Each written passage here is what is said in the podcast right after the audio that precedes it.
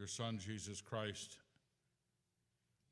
stands before us uh, day after day as not just our Savior, but our teacher, our guide, our, our prophet. We'd ask that you would open our minds to him and what he says. In your Son's name, amen. Um, we are in Matthew 23, says that right at the top. Now, last week, because it was Easter, mm, you know, and there we're, we're looking at some passages that had to do with, you might say, an Easter mentality in us that, that we think like the risen Christ thought in his gift to us, that we become a servant to others. This is, a, we know it was a Eastery because the, the couple passages in Luke and was it Matthew, someplace, Mark? Um, we're in the midst of the Passion Week. This is also very close in on that, late in Matthew. It's, um, well, Matthew 23. The, Matthew 24, the apocalyptic one, is the next chapter. And then the gathering together for the Passover is right after that. This is right up against it. And things are on the Lord's mind. He taught about a lot of things, but you know, the being servant of all. I have the first few verses of the chapter on the left hand side. Now, this is, you know, basic rules. My Leslie and I were talking about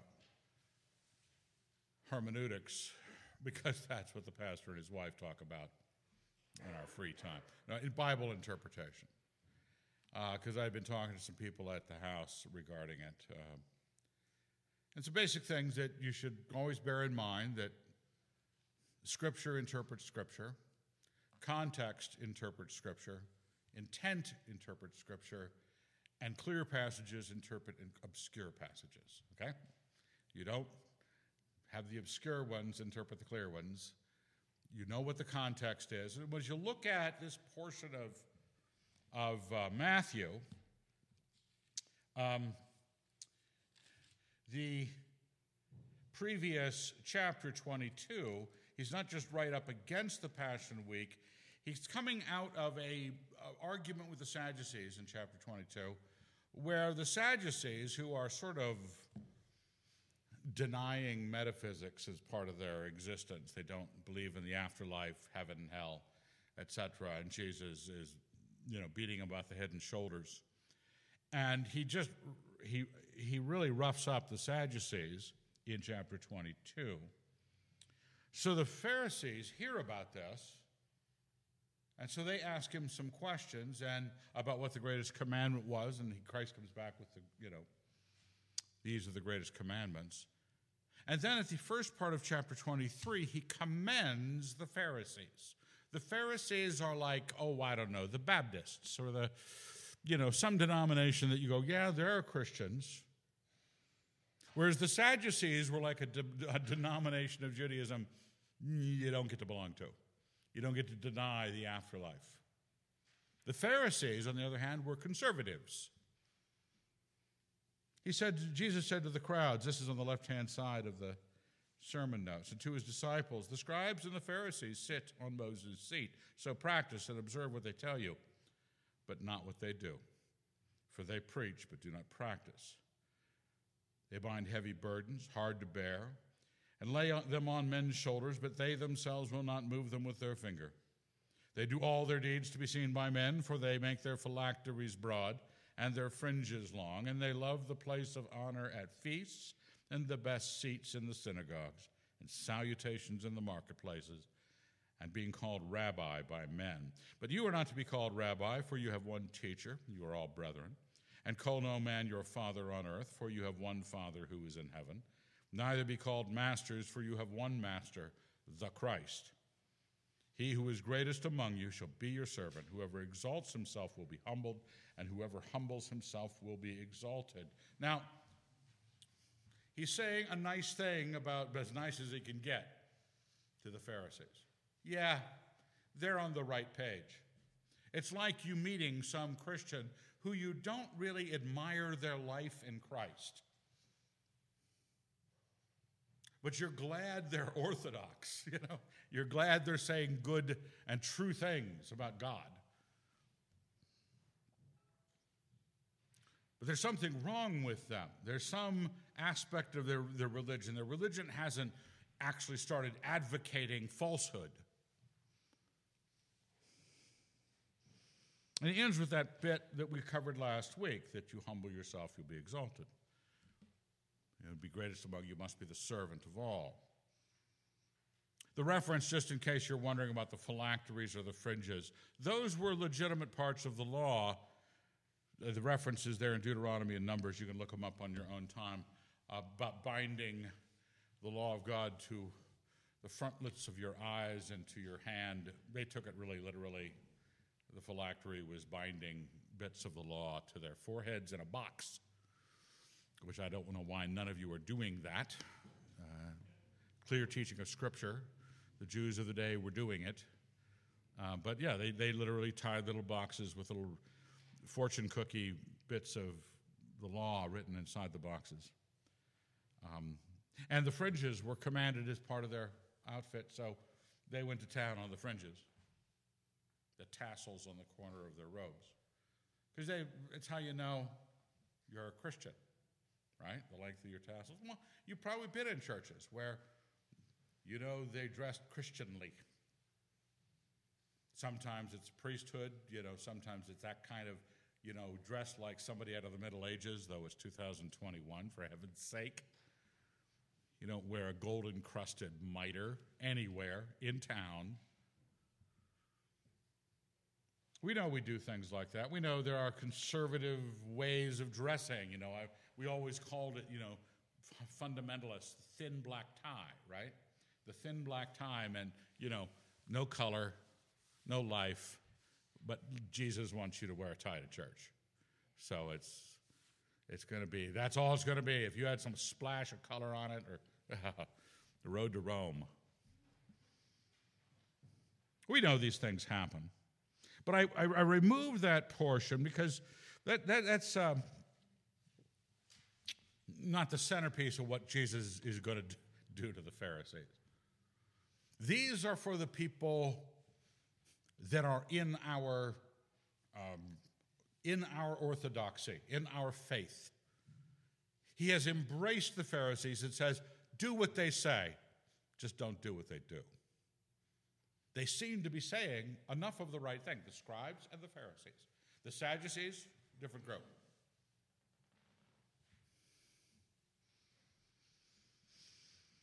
So on the right hand side, where he starts in verse, verse 13, and this goes through the end of the chapter. But woe to you, scribes and Pharisees, hypocrites! because you shut the kingdom of heaven against men. For you neither enter yourselves, nor allow those who would enter to go in. Now, you're going to see by the end of this passage, Christ has a very imminent reason for kicking them down a flight of stairs. This is prophetic. This is the end of the age. But we can learn from it. We can look over their shoulders and go, okay, I don't want that to happen. Religious people function a certain way, and we can be into the same temptations. And one of the basic things, I was in a counseling situation yesterday, long distance phone call, about a person who um, didn't believe the scriptures. A person who claimed to be a Christian didn't believe the scriptures accused the writers of the scriptures of being sexists.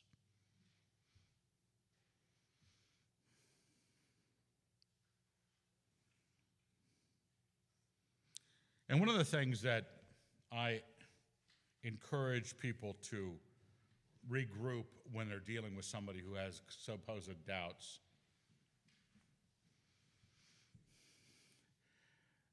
So often, those that doubt have no testimony at all of ever coming to a saving knowledge of Jesus Christ.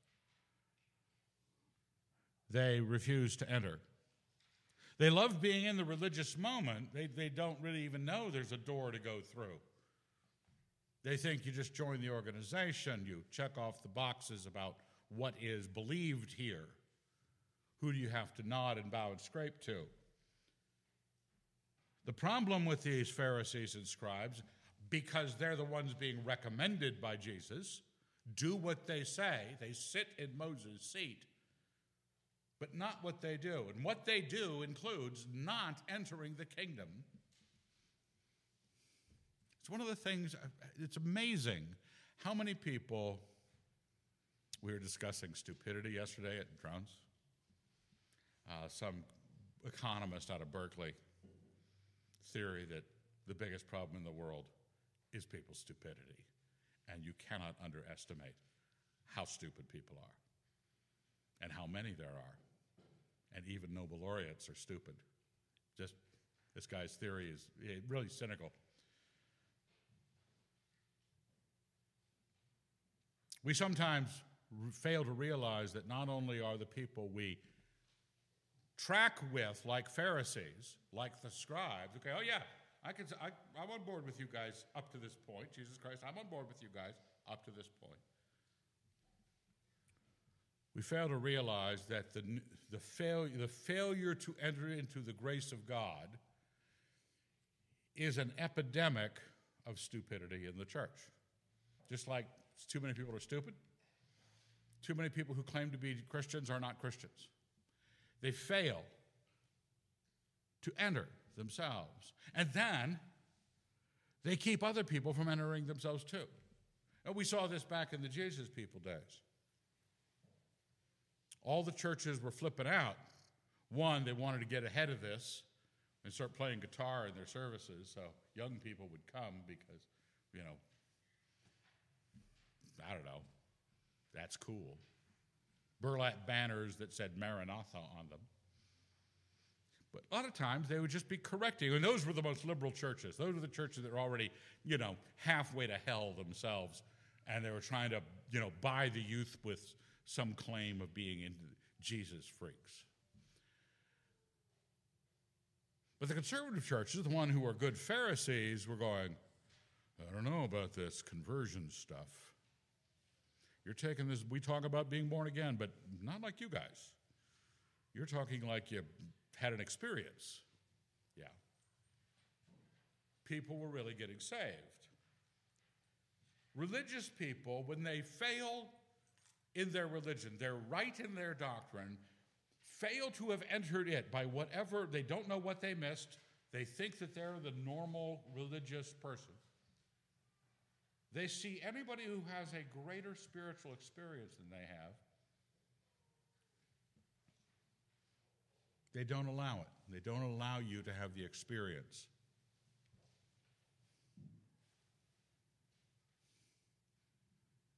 It's something to check oh, in us. You know, we're not just we're not just here to. Uh, years ago, I preached on this passage, and it's such a satisfying passage. you know, you get to throw elbows and Jesus Christ is pretty rough. Um, but he just stayed away from it for a few years. We're not here just to think about what they're doing wrong, whoever the Pharisees are, whoever the scribes are. We live here in Moscow, Idaho, in America, in a reasonably intact Christian community. We're part of it. We got to be sure that we're not this part of it.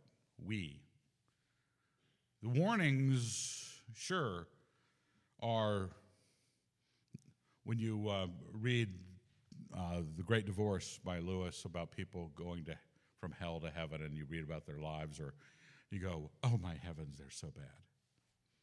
But it's really not so that you would believe that's what happens to people who have that problem. It's that you will recognize yourself having that problem. Do you know Jesus Christ?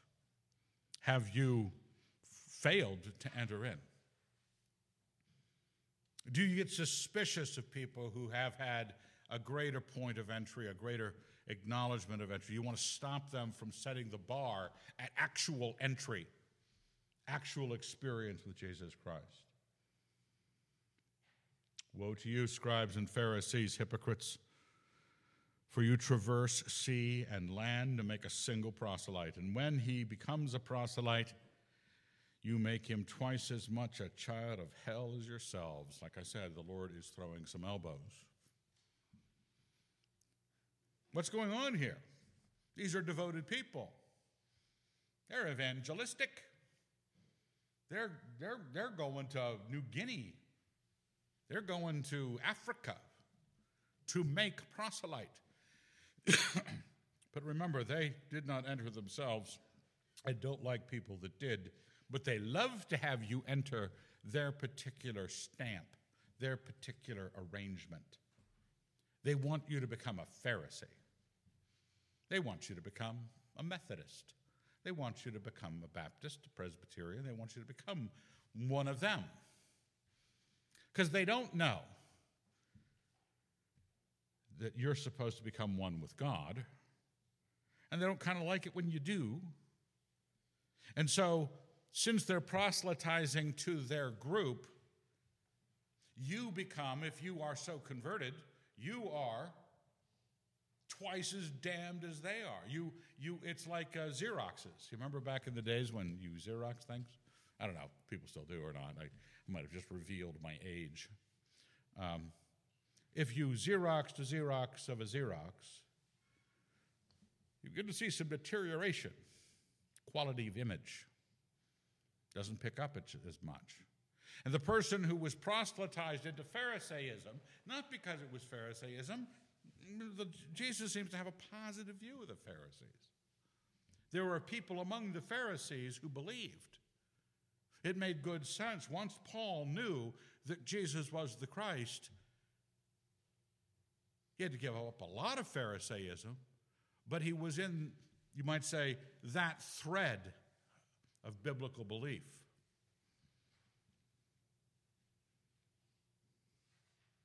But when you don't, when it's the highest thing you can offer, when being a Methodist, a Baptist, whatever is the highest thing you can offer, the worst possible thing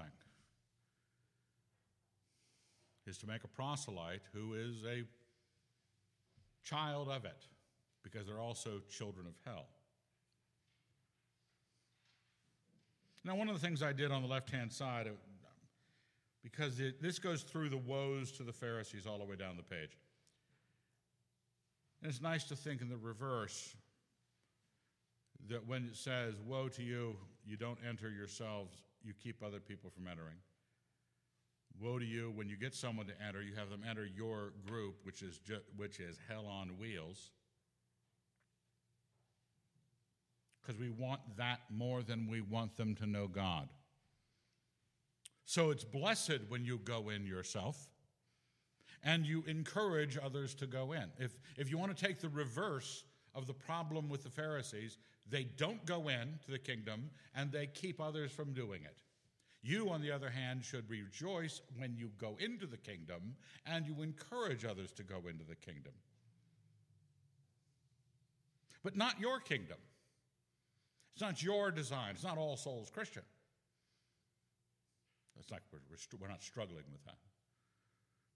But we would want to say, let's start a, a, a PR campaign where we get to get people to come into this, make proselytes from all over the town. That'd be nice if they came, but we're here to encourage people entering the kingdom of heaven because it's the problem when you think of people entering your group, all of the hellacious aspects of your group become evident in your proselyte. They pick up all the worst things because you didn't introduce them to God. Are you willing to preach that which gives someone to God? God is the only thing to keep them from hell. What we would preach as a, you know, what is it to be an all soulsian? Is that, is that the right word? An all soulsian? Or is there some acronym? I-S. C. C. It, it, we don't have a good name. Come up with a good name. Just, I mean, the Presbyterians, the Lutherans, they got something going on, you know. I know.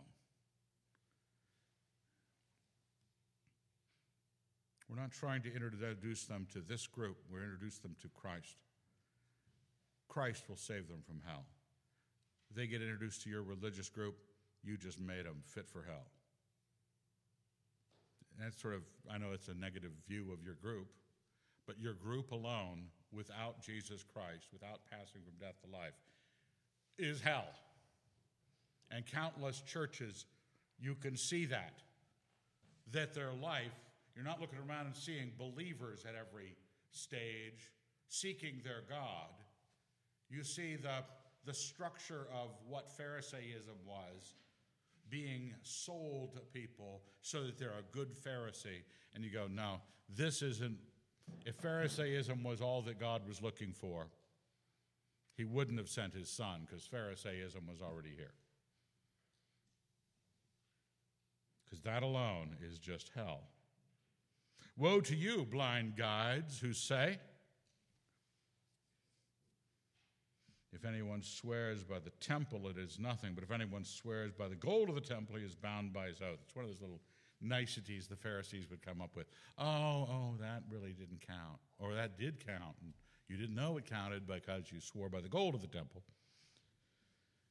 You blind fools.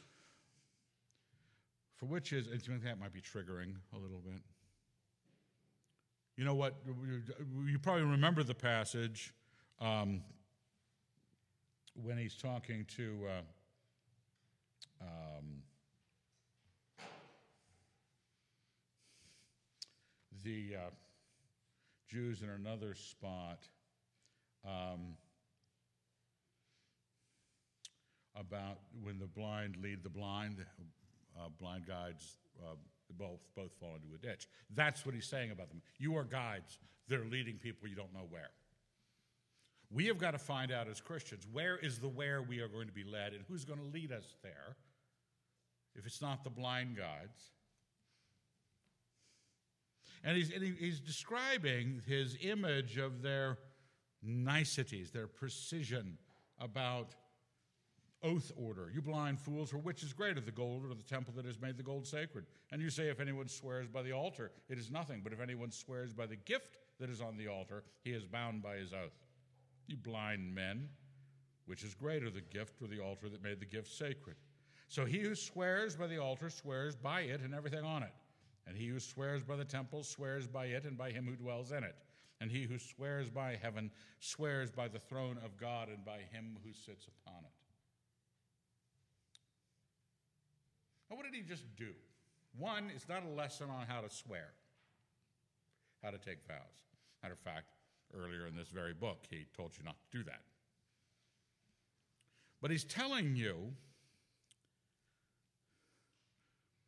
one thing is certain that the general, the top, is the most important. The general truth. It's the God who dwells in the temple. If I swear by the temple, I swear by the God who dwells in it. If I swear by um, heaven, I swear by the throne of God and by him who sits upon it. It's if I were to do these things, it's always top to bottom, all of it has to be present. I can't just single out a certain part and call that holy. Your world has got to be God's from top to bottom.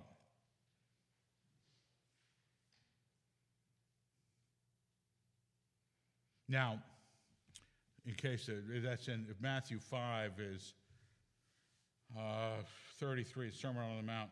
Again, you have heard that it was said of men of old, You shall not swear falsely, but shall perform to the Lord what you have sworn. But I say to you, do not swear at all, either by heaven, for it is the throne of God, or by the earth, for it is his, his footstool, or by Jerusalem, for it is the city of the great king. And do not swear by your head, for you cannot make one hair white or black. Let what you say be simply yes or no. Anything more than this comes from evil.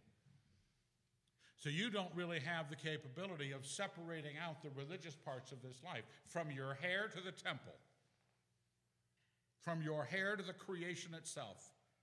You can't wander around, you know, being more pious by pulling something more important. Just say yes, just say no, because your world is all God's.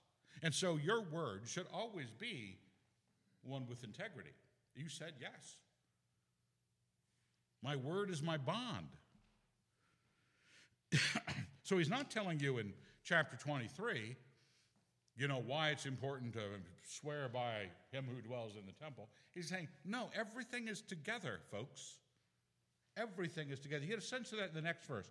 Woe to you, scribes and Pharisees, hypocrites, for you tithe mint and dill and cumin, and have neglected the weightier matters of the law, justice and mercy and faith. These you ought to have done without neglecting the others. He's not going to let you, you know what's really important is the Lord and not his temple. What's really important is the Lord and not his footstool, the earth. What's really important is justice, mercy, and faith, and not, you know, being faithful to your Jewish requirements. No, because said, don't do them all for heaven's sake, but understand that your religion has a top and a bottom as well. Your tithing, I know people who have not concerned themselves. Now, we, I don't believe in tithing because it's Jewish law, but, but for those of you who do, there are people who are strict about it to themselves 10%. They got this kind of magical, if I don't do it, if I don't do it, the magic won't be working for me. You know? Whatever God is out there who's going to be blessing you about stuff, he doesn't see you write that check for 10% of your paycheck. And everything else in their life, they don't even think about Jesus Christ. Don't even think about him. Don't think about justice, mercy, and faith. Do not. But I cannot reverse it either. I cannot say, what's really important is my walk with Jesus. And you have to make sure those S's come out with enough sibilance. My Jesus. Sound like a snake. Because this world is God's, and your generosity is God's. All of it. Your yes, your no. You just covered everything. It's not that you don't have a temple and don't have a God and don't have anything to swear by. It's not that you don't have anybody to give to. You have things to give to and be generous to, whether you do it by tithing, whether you do it just by giving. You just don't get to put anything aside. He said, These you ought to have done without neglecting the others. You don't neglect the giving, but you better be sure justice, mercy, and faith are central to your being because your religion is top to bottom as well. I mean, you see that. I, I jotted down the Micah, it's a famous uh, passage, Micah 6 6. With what shall I come before the Lord and bow myself before God on high? Shall I come before him with burnt offerings, with calves a year old? Will the Lord be pleased with thousands of rams, with ten thousands of rivers of oil? Shall I give my firstborn for my transgression, the fruit of my body for the sin of my soul? He has showed you, O man, what is good, and what does the Lord require of you? But to do justice, and to love kindness, and to walk humbly with your God. We all know that passage. This is a consistent place of being that all of life is all of you, and all of you and all of life are God's. This is the kingdom of heaven. The kingdom of heaven is not a separate um, dimension. This is the dimension in which we serve Jesus Christ. Woe to you, scribes and Pharisees, hypocrites, for you cleanse the outside of the cup and of the plate, but inside they are full of extortion and rapacity. You blind Pharisee, first cleanse the inside of the cup and of the plate, that the outside also may be clean. That's okay. You ever see a college student do dishes? It's not pleasant. They don't seem to understand things. They think, well, I rinsed the big chunks off. What you need to have happen is to do the dishes while Leslie is standing at your elbow.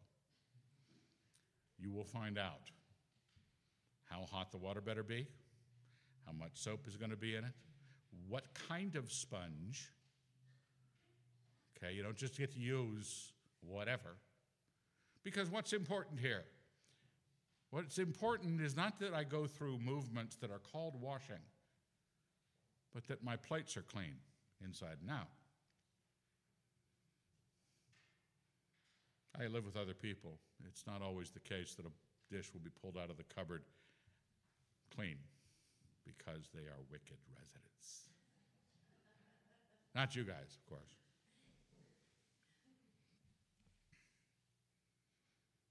What's interesting to me as I looked at this, I said, okay, he gives kind of the same illustration. First, is washing the outside and inside of the cup. That's what you should be doing. And then the next one Woe to you, scribes and Pharisees, hypocrites, for you are like whitewashed tombs, which outwardly appear beautiful, but within, inwardly, but within they are full of dead men's bones and all uncleanness. So you also outwardly appear righteous to men but within you are full of hypocrisy and iniquity. One of them is what you're about in you, what you're attending to in cleaning you. The other is about how you appear in the social mix of, of appear, apparent righteousness.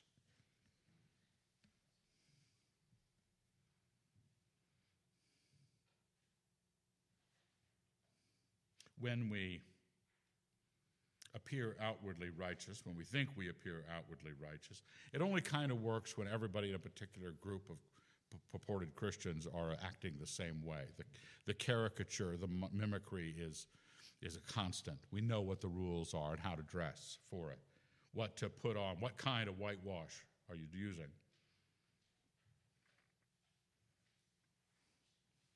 And I ended up with a sentence there on the left hand side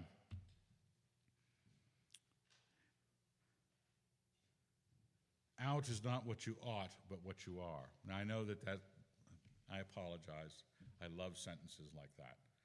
Out is not what you ought, but what you are. Because too often, when the outside of you is being driven by what you know you ought to look like, that's what you work at doing mimicking an ought, following a rule. And you're not really good at it you don't really have. The people who wrote the rule, the people who, who offered you that explanation, gave you some ham handed, twice as fit for hell as they were sort of approach to it. Look like a Christian in five easy lessons. Your outside is not what you ought, but what you are. If you cleanse the inside of the plate, hmm, you know, if you work at cleaning it, I've known some people, though, who could wash the inside of the plate and never even look at the outside of it and crud on the outside of the plate. Well, you don't eat out of that, so it's the real point. But usually you get into the water that deep, that hot, that much soap, that much sponge. Everything gets clean if you work at cleaning the inside. You can whitewash your tomb.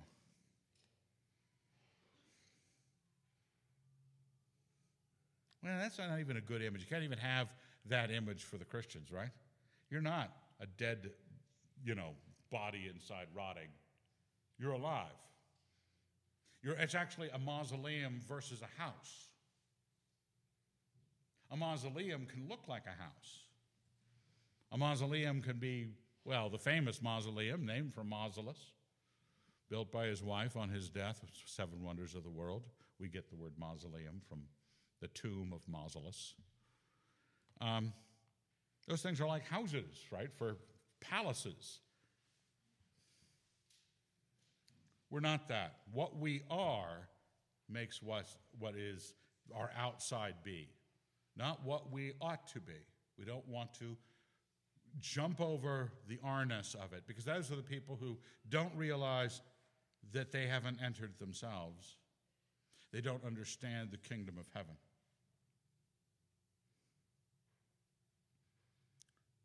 We do it to appear righteous before men. And usually that kind of caricature, that kind of mimicry, is uh, a cheap, uh, cheap mimicry. It, it's just enough to look like uh, religion, and um, it, it is, it's, it's, annoying, unctuous sort of uh, spirituality. Woe to you, scribes and Pharisees, hypocrites. This is an interesting one. You build the tombs of the prophets and adorn the monuments of the righteous, saying, If we have lived in the days of our fathers, we would not have taken part with them in the shedding of the blood of the prophets. Thus you witness against yourselves. that you are the sons of those who murdered the prophets. Fill up then the measure of your fathers, you serpents, you brood of vipers. How are you to escape being sentenced to hell? Therefore, I send you prophets and wise men and scribes, some of whom you will kill and crucify, and some you will scourge in your synagogues and persecute from town to town. We have all sorts of religious places in our lives. Some of them are religious groups gathered around orthodox doctrines that nobody gets saved in. They don't enter in, and they disapprove of anybody who would. But they got orthodox doctrine. They're all about growing the movement of the church, so they're seeking proselytes, and all they're doing is making people fit for hell. They don't see the sensibility of our God being God of all and everywhere, down from top to bottom, side to side, from the most important religious elements to the least important religious elements. He is your God. And so we pretend, we make it look, we wash the outside, we whitewash the tomb. So it's not even close anymore. The, the, Sadducees were bad enough. The Pharisees could be commended. You could look at the church t- today and go, okay, yeah, there was side the faith, but you see so many tombs. And so much of it is this little problem. Because not only is your righteousness from top to bottom, side to side, from then to now, it's from then to now. Primarily now.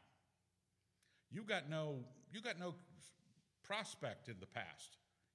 You weren't there. We were talking last night, uh, Creed and Connor and Daniel and I were talking about Roman government. We got done with the conversation. We basically bemoaned the fact that the Romans hadn't called us and asked us how to run the Roman Empire. Well, we were born too late. Our good answers for Rome, Rome would never know about. You are not part of the past. You are not part, really, of the future. You're just right here. And we like to create, just like we whitewash the outside of the tomb, just like we say the things that are correct we build up our relationship to the holy men of old to the point where if we did anything, if our ancestors did anything wrong to them, we say, oh, yeah, we wouldn't have done that. Oh, we would, some non Christian says, well, what about the Crusades and the Inquisition? Oh, we would never do that. I wouldn't trust most of you, most of you with a sword and me and my theology. Okay? I would be dead so fast if you actually had, I've got this sword. And the authorities told me to make sure that nobody says anything wrong. Been saying something wrong. Now, I, I, I, should probably stop saying such wrong things, but, and I apologize, but we are just like them. They were just like the people they said they were nothing like. The Christ says, the Christ says that you're just like, you've already admitted that they are your fathers. And you're going to do the same thing.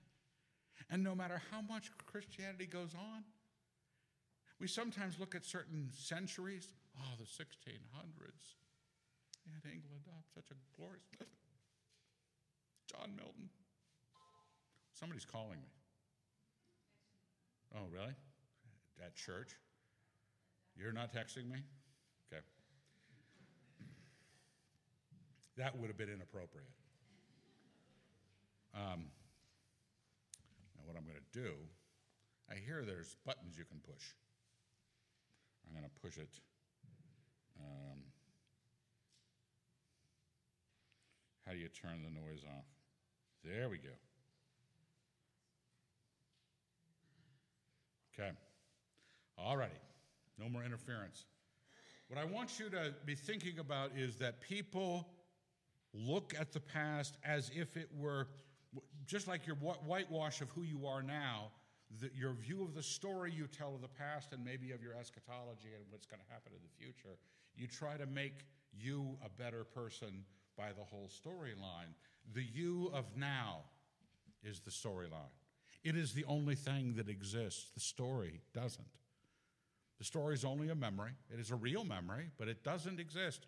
And John Milton and Richard Baxter and all the great Christians of long ago times, you just need to be sure that the you now would not burn them because we're tempted. Your synagogues persecute them, scourge them, that upon you may come all the righteous blood shed on earth. Jesus Christ loads up. This is where it becomes the eschatological thing that Christ is dealing with, and it walks right into chapter 24 about the Olivet Discourse. But this is how we know that the Babylon city, the, the whore of Babylon in, in Revelation, is Jerusalem. He says, All the righteous blood shed on earth, upon you, from the blood of innocent Abel to the blood of Zechariah the son of Berechiah, whom you murdered between the sanctuary and the altar. Truly, I say to you, all this will come upon this generation. In Revelation, it says, when the uh, harlot Babylon is destroyed in chapter 18, verse 24. And in her was found the blood of prophets and of saints and all who had been slain on earth. And then in verse 3, 2 of chapter 19, he is avenged on her the blood of his servants. Jesus Christ said, This generation of the Jews in Jerusalem was going to suffer for this, this crime, this crime of centuries. They're going, they were going to fill up that which had already been done. They are like that. And we have to be sure that as we look on, now we're not eschatologically the same place that they were. We're not uh, dealing with the same religious problems that they were. But if we're going to walk away with any teaching from our Lord and say, I don't want to be that kind of, of citizen of the kingdom of heaven, maybe it's to be sure I'm a citizen of the kingdom of heaven where my God rules everything in my life, that when I wake up in the morning, it's everything in my life. From what I give to someone, to what I don't give to someone, to justice, mercy, and faith, to the is my life a mausoleum or is my life a house?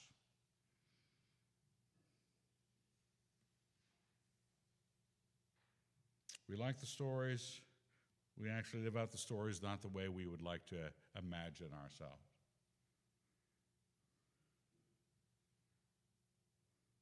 O Jerusalem, Jerusalem, killing the prophets and stoning those who were sent to you.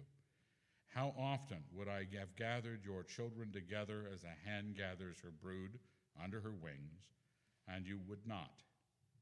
Behold, your house is forsaken and desolate for I tell you, you will not see me again until you say, Blessed is he who comes in the name of the Lord. That's a nice way to end the thought, for us anyway, at least vaguely this. He did not preserve the Jew.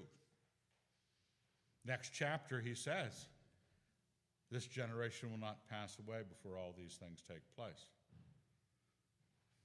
He annihilated Jerusalem the Romans tore it. Well, the next, well, the next verse. Uh, where's this passage? What, where am I? Matthew?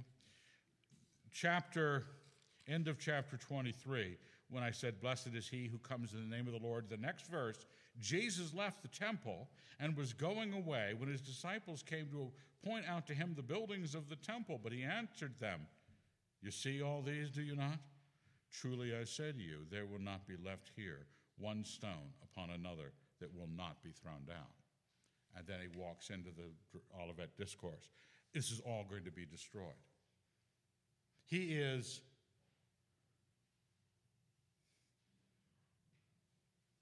not just laying into them, not just, uh, um, well, because of this kind of religion. This is not what we, we've, we've modeled ourselves on, you know, all the wickedness of religious people. You ever notice how the religious really never, ever pick on the sinners? They generally kill the prophets. They don't, you know, they generally don't round up all the prostitutes and the gamblers and put them to death. They round up all the heretics and put them to death. All the people of different religious sensibilities. And I don't think that other religions are true, but I also don't think Christians should be out killing them. When it tells us, Blessed is he who comes in the name of the Lord, that's kind of the title for what I want you to sort of rinse out of this for you. We are, we are the Lord's people. He wouldn't preserve the Jews. He won't preserve you. He warns you of that in Romans chapter 11. He says, We cut off the Jews because of unbelief. And you were grafted in as a Gentile for your belief. Don't think you won't be cut off too. And the Jews grafted back in if they believe. That our, our relationship with our God is our belief in our Lord Jesus Christ. We said, Blessed is he who comes in the name of the Lord.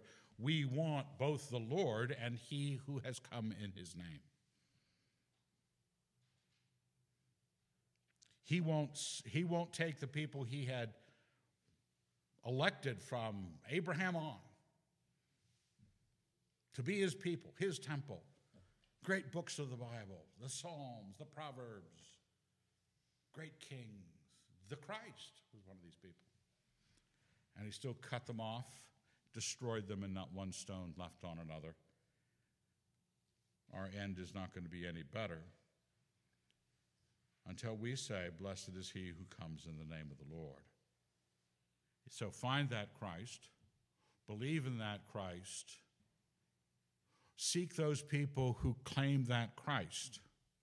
Don't claim your doctrine, don't claim to be a Pharisee with you, don't claim to be a Baptist with you, whatever it is you are. But those that have found Christ. And if they're something completely different than you, they're a Presbyterian, but they, they say, Blessed is he who comes in the name of the Lord, and they come in the name of the Lord.